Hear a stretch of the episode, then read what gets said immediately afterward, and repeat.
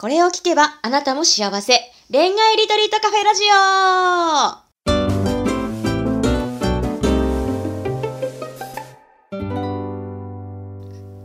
こんばんは、ラジオパーソナリティのペクです。この番組は毎回アラサー女子の様々な恋のお悩みを一瞬で解決する魔法のラジオです。それでは、オールアバウト恋愛ガイドの久野浩二さん、ライフビジョンメッセンジャーのマリさん、本日もよろしくお願いします。はい、よろしくお願いします。よろしくお願いします。はーい。今日のテーマはですね、デートの仕方教えてください。です。じゃあ、また久野さんから行きましょうか。すごいざっくりな、ざっくりな質問、質問となりましたね。そうそうそうそう。はいはい。えーでも、でも確かにざっくりだけど、なんか確かに分かんない子もいるのかもしれないですよね。うん、はいはい。デートの仕方ね。うんこれ何どっち目線なんだろう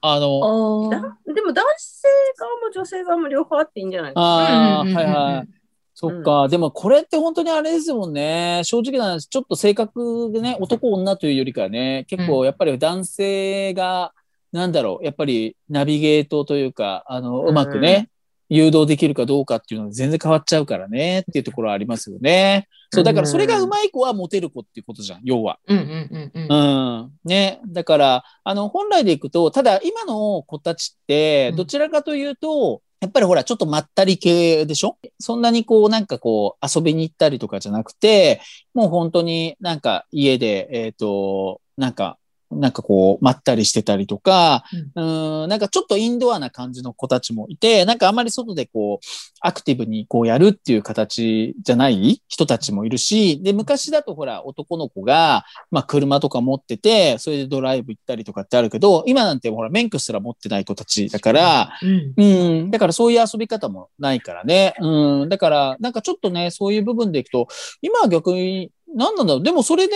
結構楽しんでるような印象はあるけどね、僕からするとね。うんその時代的な形で、なんかただこう、まったりとこう喋りながら楽しんでるっていうところに、でも毎回それだとやっぱりちょっとこう、ね、あの、ダメになっちゃうから、だから、やっぱり特に一番最初の、あの、しいい信頼関係をこう築くというか、付き合っていくところまでは、やっぱり男の子もちょっと頑張って、うん、なんか、あの、楽しい、えっ、と、デートを、まあ、プラン立ててちゃんとできるようにするっていうのは、まあまあ、僕からすると当たり前だとは思うんだけど、うん、なんかそうしてほしいなと思いますけど、マリちゃんはどうでしょ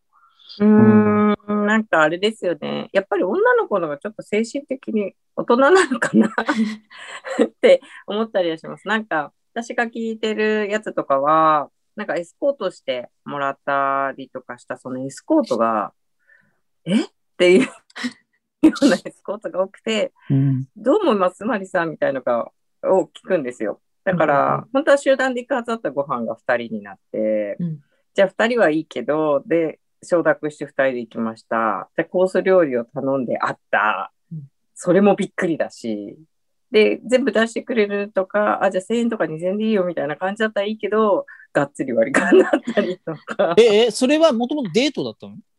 いや、もともとなんかみんなで行こうみたいな感じになってたけど、なんかみんなが帰省しちゃってたらしいんですよ、年末で。うん結局その企画自体が。うんで、なくなるのかなと思ったら、まあ、東京に残ってた2人が行くということになって、じゃあ行こうよみたいになって、2人でってなって、じゃあまあいっかみたいな感じで行ったみたいなんですけど、結局その頼んでたお店が、そこで料理を頼むんだったらあれだけど、う。もうん彼の方がコース料理を頼んでたらしいんです。う。ん。まあまあ、それは頑張った感で、私はいいかなって思ったけど、その支払いががっつり割り勘だったんですよ。うん。だからなんか、あ、いくらぐらいでいいよって、こう、スマートなエスコートあるじゃないですか。う。うんん。若い子なんで全部割り勘にしろとは言わないけど、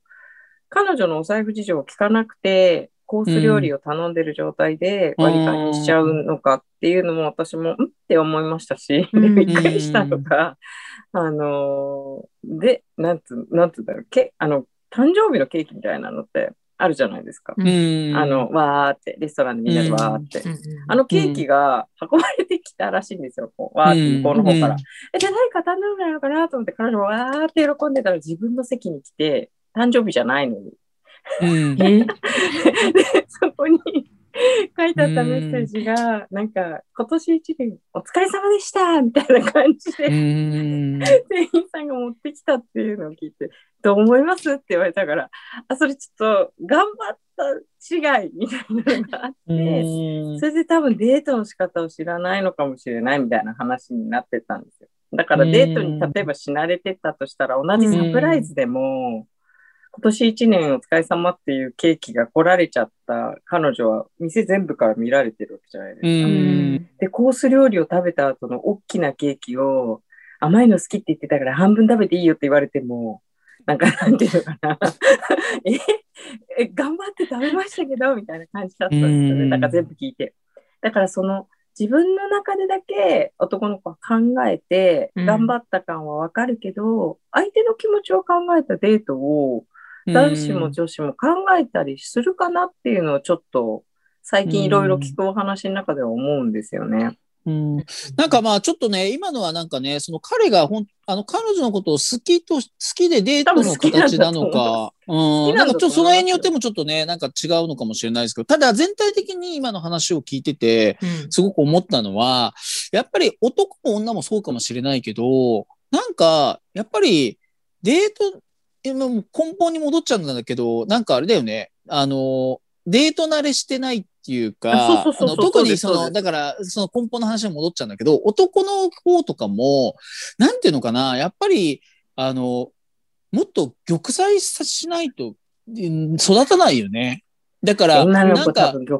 理そうそう、だからないでしょ？ないでしょ？だから、結局、あの、もうそれが古い考えになっちゃうのかもしれないけど、だから結局、そういう付き合い方とか、あの、そういう鍛え方がないから、だから、結局そういう、なんかよくわかんない形でスタートしてったり、うん、なんかそのやり方とかを、なんかし、まあ、なん、なんていうのかな、もうそれが古いのかな。なんか喋ってて、すごい昭和のおじさんっぽくなっちゃってあれかもしれないけど。だけど、でも仕事じゃないけど、でもデートとかもそうだと思うんだよね。やっぱり経験が何かそを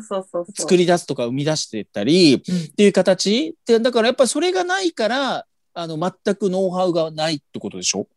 あの、うん空気が読めないっていうか。そうなんでですよ。だから空気も読めないけど、例えばその、まあ、モテる女の子だとも思うけど、可愛いんうで。ん。だけど、例えば女の子の方も、なんか、伝えちゃった方がいいと思うんですよ。デートが全部終わった時とかに。うん。なんかあの、ちょっとコース料理きつかったな、お金なかったんだよっていう一言が言えるとか、あとはその、サプライズびっくりしてありがとう、でもねっていう感じの、あの、次にやんわりいくものをこう投げかけたら、そこから男の子もそれテーマとしてやっぱり考えたりとかうんするだろうし、に 2, 回目のデートがあるかないかとかじゃなくて、なんかその、してくれたことに対しての感想とか批判とかだけで終わっちゃうから、うんその相手と伝え合うコミュニケーションっうんていうのがうん男子も女子も今ちょっと少ないなと思って、うん。るのはすごい思います。だからなんか、いい女もいい男も多分、うまく伝えるっていう方法を数踏んでいくと、うん。うん。なんかもうね、どこでも出会えるし、どこでもこう恋愛に発展するんじゃないかなって思ったんですよね、それ聞いたとき。うん。そう、女の子のサプライズとかいろいろな気持ちもわかるけど、一言なんか正直に言っていいと思って、お金きついんだけ買ったんだけどとか、うんなんかそのケーキも嬉しかったけど、ちょっと量多かったじゃないけど、そういうのも伝えてもいいと思うし、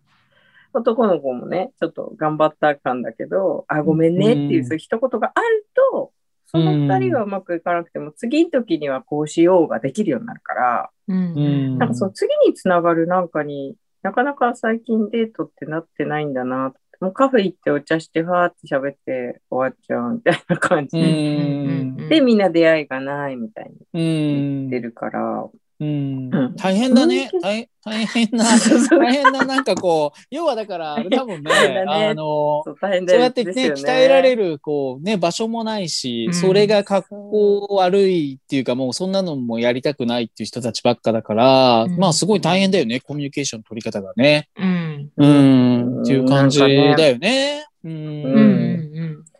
あなんかそれを知りたいんだと思うんですよ。うん。逆に。だそれを知りたいけど、聞くところがないみたいなでも、感じで。でも今みたいに知りたくても、結局、うまくやってる人からしたら、そんなのこうやればいいじゃんってなるけど、それができない人たちが結そうそう局、そう。なっちゃうでしょ？だからうんそうなんなんかどれもそうだけど、なんか聞いて、試さないとできないけど、結局試さないから、多分そのまんまになるからうん、だから聞いても結局そういう子たちってやらないんじゃない？